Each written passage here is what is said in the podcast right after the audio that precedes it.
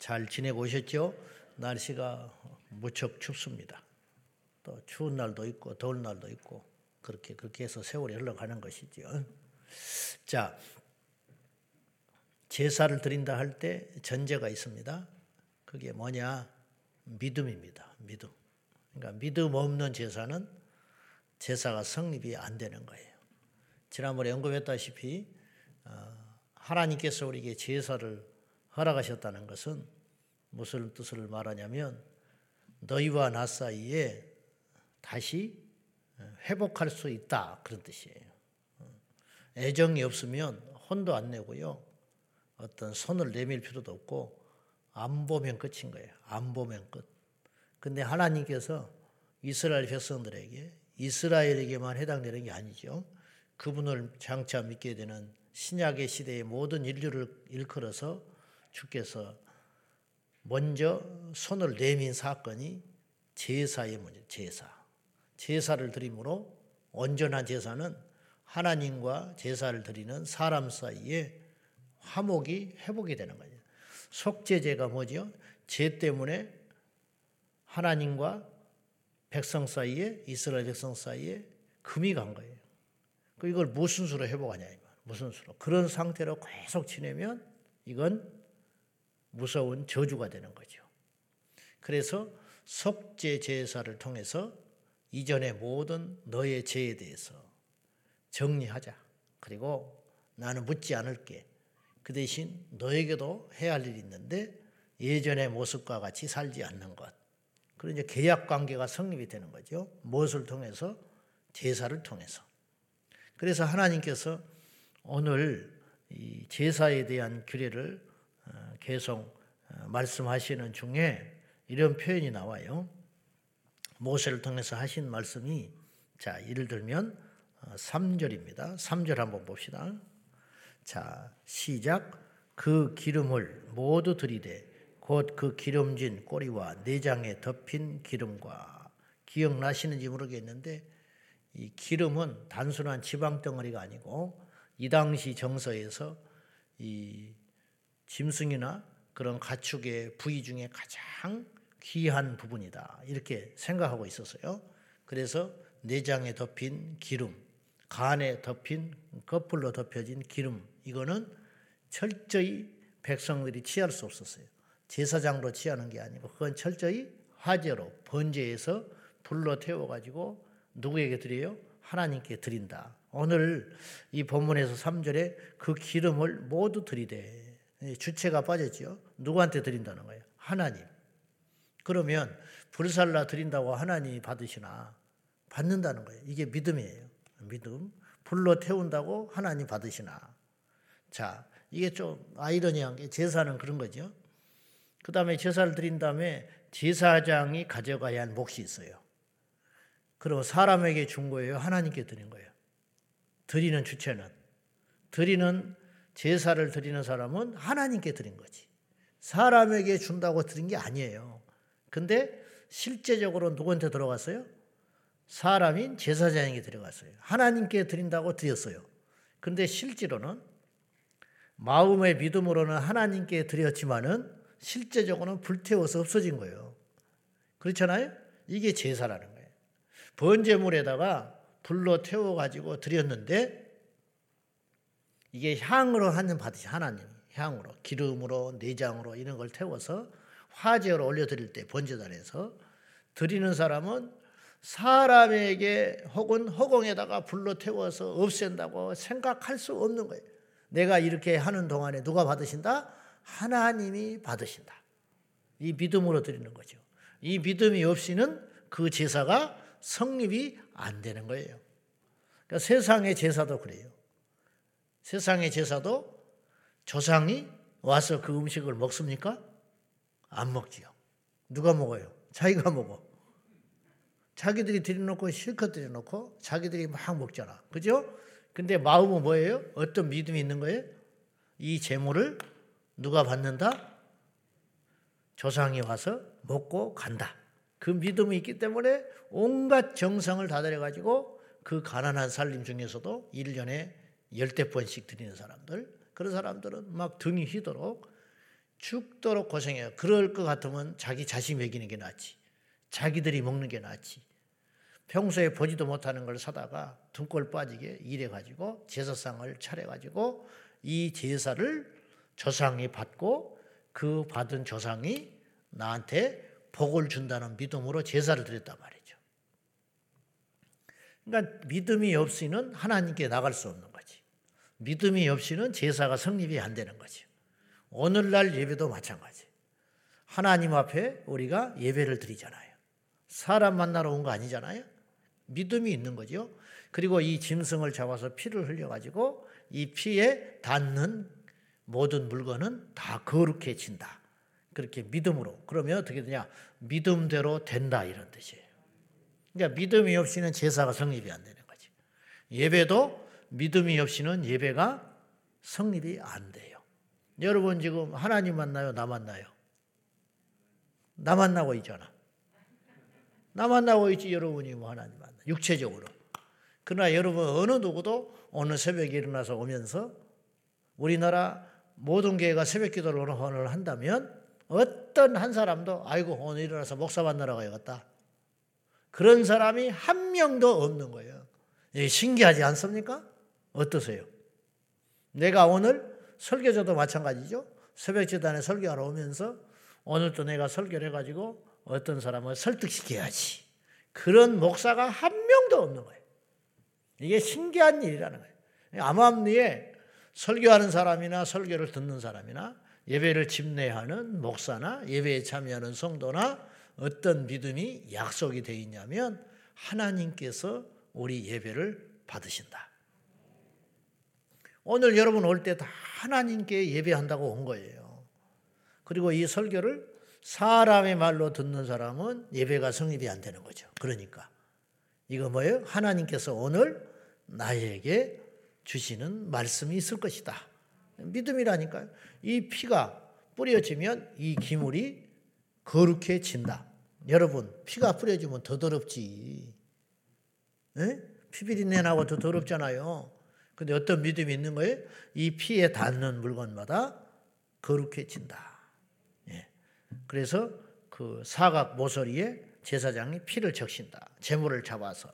그러면 이 기물은 거룩해진 것이다. 나중에 보면 이제 제사장 임식 때 피를 아론이 입는 제사장 옷이 따로 있었잖아요. 그 옷에다가 피를 적셔요. 피를 뿌려. 그러면 이, 이 옷이 거룩해진다고 믿는 거예요. 하나님이 그렇게 하라 했어요. 그럼 피를 뿌리면 더 더럽고 피비린내 나고 그러지. 이게 어떻게 더 깨끗해지냐고. 이게 믿음이라는 거예요. 여러분 하나님께 헌금을 드릴 때 사람에게 낸다고 드린 헌금은 하나님이 헌금으로 인정을 안 해줘 버린다는. 그러니까 부자의 헌금 하나님이 안 받으신 거예요. 왜냐? 사람에게 보이려고 동전으로 우두두둑 떨어지는 그 헌금을 많이 했다. 이게 믿음이 없는 헌금이다. 네. 절대 하나님께 드린다든지 하나님께 드리는 시간, 하나님께 드리는 물질, 하나님께 행하는 모든 것들이 믿음이 없이 행하는 모든 것은 죄다.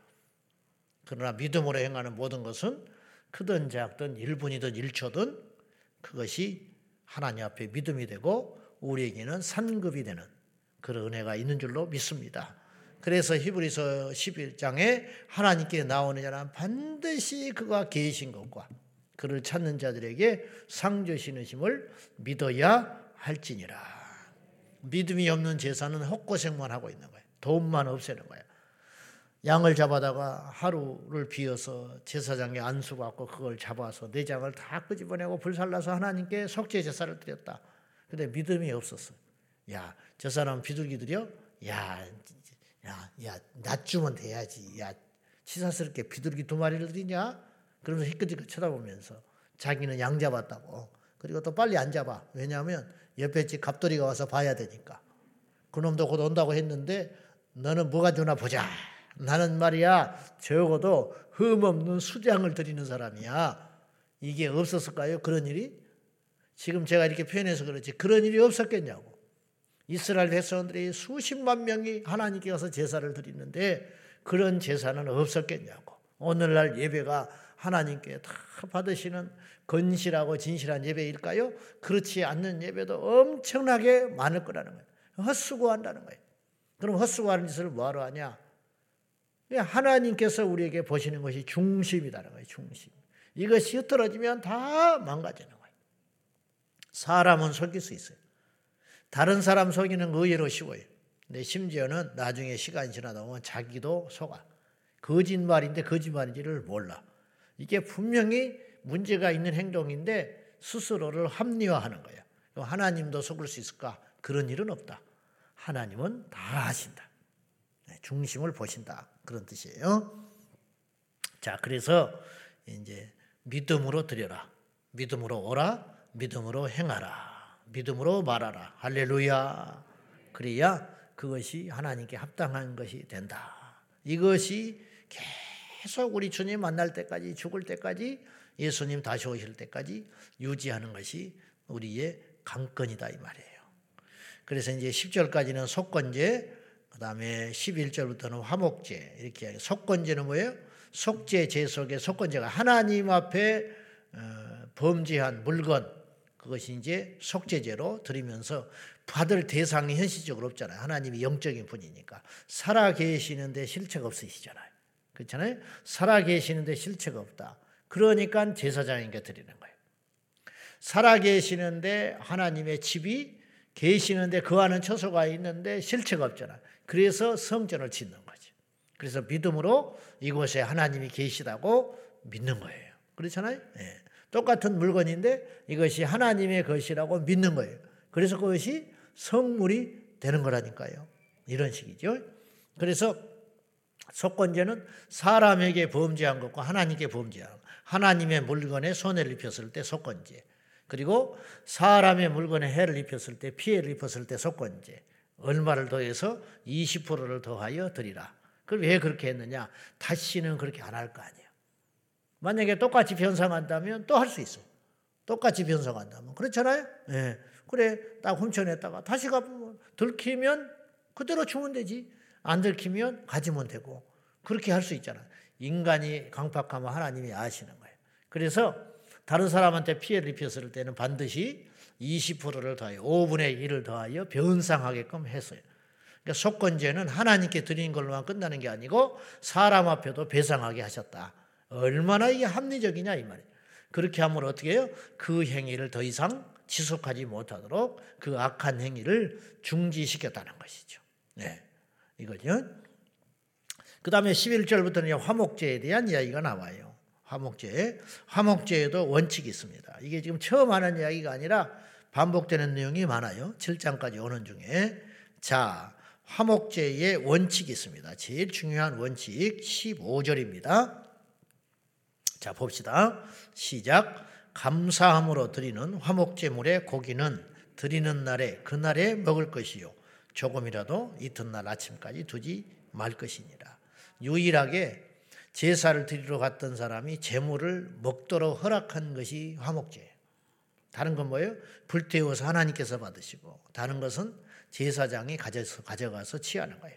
그러니까 레이 지파인 제사장은 세상의 일을 못했지요. 세상의 일을 하면 어때요? 제사장의 직문해서는 안 되는 거예요. 그래서 레이 사람들 제사장들의 몫으로 살아가게끔 11조를 드리게 하고 이 재물을 제사장의 목숨으로 할당하여 제사장이 취하여 먹게 했다. 그래서 엘리 제사장의 두 아들들이 그 악한 짓을 한 거잖아요. 하나님께 드린 다음에 먹어야 되는데 먼저 취하여 먹는 엄청난 죄를 진 거죠. 자, 그래서 원칙이 뭐냐? 화목 제물의 고기는 제사 드린 그날에 다 소진해라. 그날에 먹어야지 그 다음날 아침까지 두지 말라.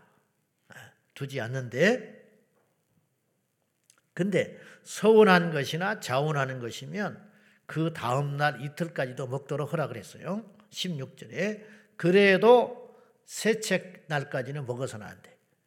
이것이 왜 그렇게 해야 된다고 그랬어요? 하나님께서 뭔가 하라 하잖아요. 불태워 버려라. 어느 날에 와라. 얼마를 뛰어라. 누구도 누가 와라. 어떤 옷을 입어라. 뭐 땅은 어떻게 해라. 짐승은 먹을 거 먹고 이거는 먹지 않아서는 안 된다. 막 등등 온갖 귀찮은 게 많아. 이 법이라는 게 귀찮잖아. 그러니까 이렇게 하는 이유가 있어요. 다 이유가 있어요. 그 모든 것이 뭐냐면 이스라엘 백성들을 위한 거예요. 아멘. 하나님이 명령이 우리에게는 버거울 때가 있어요. 뭘 드리라고 그래 자꾸 바빠 죽겠는데 주의를 성수해라. 주의 성수 안 하는 게 훨씬 낫지. 그 시간에 일하는 게 낫고 그날에 쉬는 게 낫지. 한 달에 한 번만 교회 오면 훨씬 낫지. 어떻게 생각해? 그렇지 않아요? 응? 세상 살다 보면 술도 한 잔씩 하고 그러는 거 아니에요? 그게 훨씬 낫나요? 그래야 사업도 성사되고 어, 세상 사람들은 술 먹고 오면서 친분 쌓고 그러는데 우리도 그러면 안 돼? 어때요? 근데 하나님이 하지 말라 했어요. 하나님을 위해서 그런 게 아니라는 거예요. 철저히 백성들과 자녀된 우리를 위해서 그렇게 하지 말라. 하나님이 하지 마라. 안 하는 게 우리에게 백번 천번 나. 부모도 자식한테 하지 말라는 게 있어요. 하지 마라, 만나지 마라, 가지 마라, 먹지 마라. 그런 게 있잖아요. 그때는 아주 귀찮아 죽겠어요. 그때는. 이해가 안 가. 근데 어떤 것도 부모가 말할 때 자식한테 해로운 것은 말하지 않는 분이 부모다. 우리 하나님은 오죽하겠어. 불안전한 인간, 그대로 살지 못하는 인간인 부모도 자식을 사랑하고 위해서 천번만 번 생각하고 경험이 쌓이고 주변에 들어간 걸 보고 인생을 살다가 자기가 겪어보니까 이런 것은 이렇게 하는 것이 낫다 싶어서 한마디 해주는 것은 금쪽처럼 버릴 게 없는 거지. 근데 이 우주 만물의 주인이시고 진리이신 사랑의 하나님이 우리에게 하지 말라 해라 하는 것을 거저 하셨겠냐고요. 그래서 이 말씀은 진리인 것입니다. 그래서 이 말씀은 시대의 유행을 따라가지 않는 거예요. 말씀을 유행 따라 믿으며 망하는 거예요. 하나님의 말씀은 변하지 않아요. 말씀이 변한다면 그 말씀이 아닌 거예요. 변하신다면 그분이 하나님이 아닌 거예요. 변했다는 건 뭐예요? 불완전하다는 뜻이. 하나님은 변치 않아요. 회전하는 그림자도 없으시다.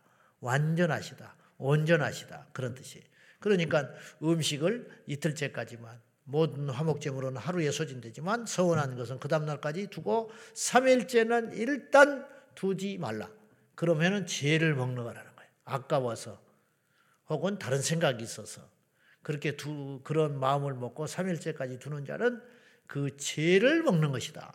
그렇게 말씀했어요. 왜 그렇게 하셨냐? 말씀드렸지요? 그 뭐예요?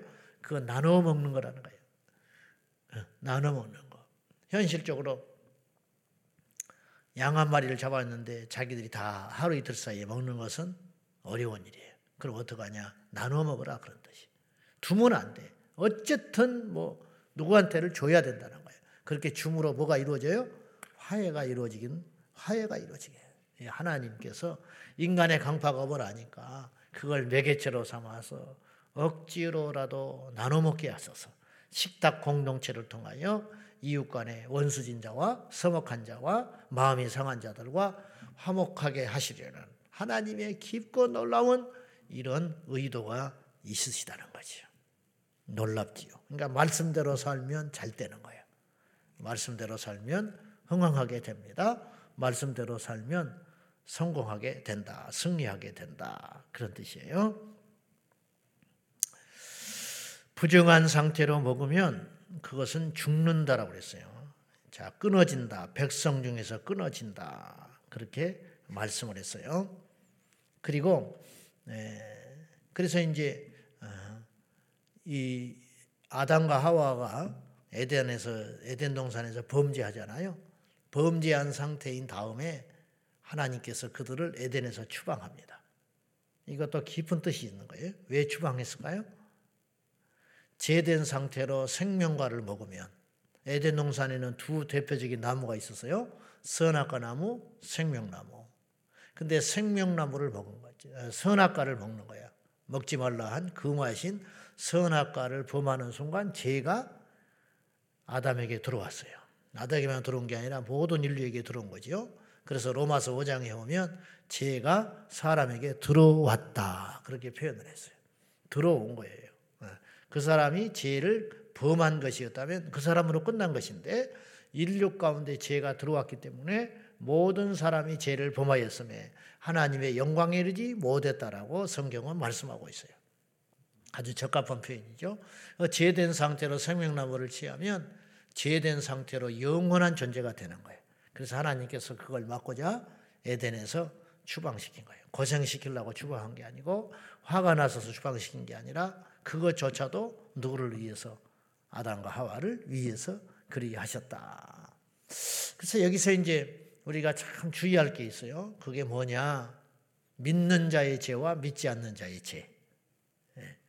예. 모르고 짓는 죄와 의도된 자의 죄. 이게 다르다는 거예요. 완전히 다르다는 거예요.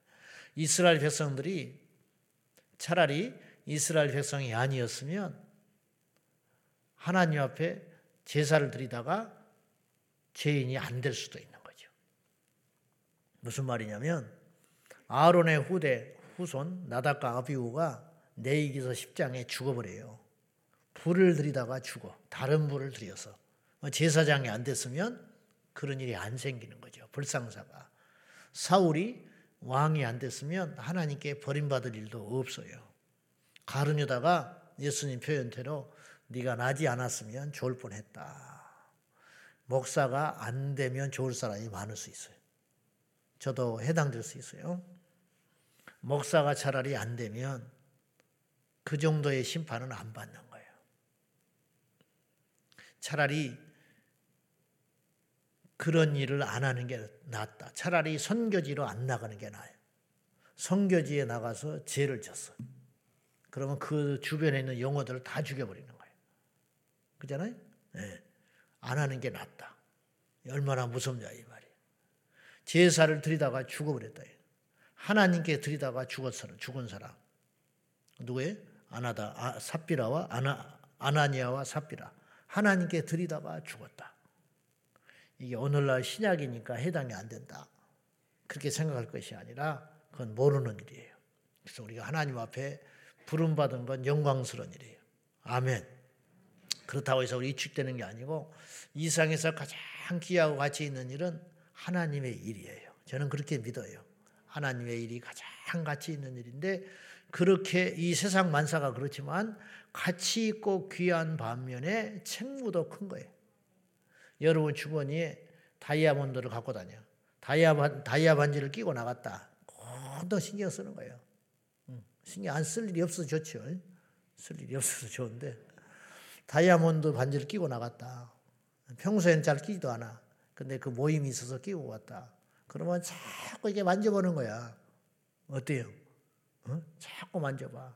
근데 이렇게 만졌더니 없어. 가슴이 그냥 덜컹 하는 거야. 덜컹해. 응? 봤더니 왼손에 낀 게 아니라 오른손에 꼈어. 아이고 살았다. 아이고 살았다. 만약에 손실수로 갖다 그걸 풀어놓고 왔다. 그러면 어떡하겠어. 그러니까 안 끼는 게 낫지. 근데 끼는 건 영광스러운 일이죠. 그잖아요? 끼는 건 귀한 일이고 영광스러운 일이고 어, 얼마나 이게 좋은 일이에요. 그러나 끼는 만큼 책무가 엄청나게 크다는 거예요. 우리가 하나님께 부름받았다는 거 너무 귀하고 놀라운 일이죠. 우리 같은 죄인이 하나님의 일을 한다? 아, 있을 수 없는 일이죠. 나 같은 사람이 목사가 됐다? 있을 수 없는 일이죠. 근데 이걸 제대로 하면 하나님께 큰 영광이 되고 우리에게는 상급이 되지만 그걸 제대로 수행하지 못하면 어떻게 해요? 심판이 그만큼 크다는 거예요. 그래서 야고보서 1장에서 야고보 사도가 우리처럼 선생이 많이 되지 마라. 어쩔 수 없이 선생은 필요하다. 근데 선생이 되지 말아라. 왜냐하면 마지막에 심판이 더 클 거다. 너는 왜 그렇게 살았냐? 너 그렇게 살, 너는 그렇게 살면 안 되는 사람이잖아. 그렇게 심판받는다는 거죠. 자, 말씀 맺겠습니다. 제사는 예배는 하나님과의 관계에 있어서 필수적입니다. 이 제사의 축복, 예배의 축복을 우리 모두가 누려서 예배를 통해서 하나님과 회복이 되는 거예요. 예배를 통해서 이웃과 회복이 되는 거예요. 예배를 통해서 내 자신과 회복이 되는 거예요. 이런 놀라운 축복이 우리에게 주신 예배의 능력입니다. 이 예배를 통해서 예배의 가치를 알고 예배를 드릴 때마다 하나님 만나고 예배를 드릴 때마다 새로워지고 예배를 통해서 우리가 회복되는 역사가 이스라엘 백성들이 제사를 드림으로 다시 삶 속에서 힘을 얻고 회복되고 정제감이 사라지고 하나님을 만나는 축복의 시간이 되었듯이 오늘 우리에게 허락하신 예배를 통해서 우리가 그러한 것들을 누리는 복이 있기를 축복합니다. 기도하겠습니다. 이스라엘 백성들에게는 이스라엘 백성만 드리는 게 제사지요. 엄청나게 부담스럽고 힘들고 또한 피곤한 일일 수 있지요. 그러나 그 제사를 통해서 이스라엘은 살 수가 있었습니다. 우리에게 예배는 그리스도인에게 허락하신 예배는 때로는 무거운 짐일 수가 있습니다. 그러나 예배가 없이 우리는 존재할 수 없습니다. 예배를 통해서 우리가 삽니다. 예배를 통해서 회복이 됩니다.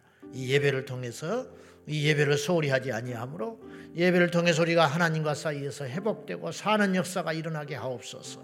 예배의 가치에 눈이 떠지게 하여 주십시오. 같이 기도하겠습니다. 살아 역사하시는 아버지 하나님, 이스라엘 백성들이 속죄제를 드리고 속건제를 드리고 화목제를 드림으로 이스라엘 백성들이 생존할 수 있었고 회복될 수 있었고 화해될 수 있었고 살아날 수 있었습니다. 주님, 죄를 무슨 수로 회복합니까? 속죄 제사를 통하여 회복을 했습니다. 하나님의 물건을 도둑질하는 것을 다른 사람들의 물건을 취한 것을 깨닫을 때 무슨 수로 이 문제를 해결합니까? 속건제를 통하여 회복하였습니다. 다른 사람들과 문제가 엉클어졌을 때 관계가 깨어졌을 때 무슨 수로 회복을 합니까? 화목제를 통하여 회복하게 하신 아버지 하나님 우리 인생에 문제가 생겼습니다. 우리 인생 가운데 어려움이 생겼습니다. 우리 인생 가운데 내 힘으로 풀 수 없는 엉클어진 큰 문제가 생겼습니다. 무슨 수로 회복합니까? 무슨 수로 살아납니까? 무슨 수로 일어날 수가 있습니까? 예배함으로 일어나라. 예배함으로 일어나라고 말씀하시는 아버지.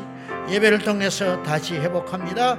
예배를 통해서 속죄 제사를 드림으로 예배를 통해서 회개하고 예배를 통해서 결단하고 예배를 통해서 사랑과의 관계가 하나 되며 예배를 통해서 새로워진 인생, 새로운 마음, 새로운 상태가 되는 이 귀한 예배를 허락하신 아버지 우리가 이 예배의 능력을 알게 하시고 이 예배를 통하여 회복되고 다시 일어나는 역사가 우리의 삶 가운데 일어나게 하여 주시옵소서. 주여 감사합니다.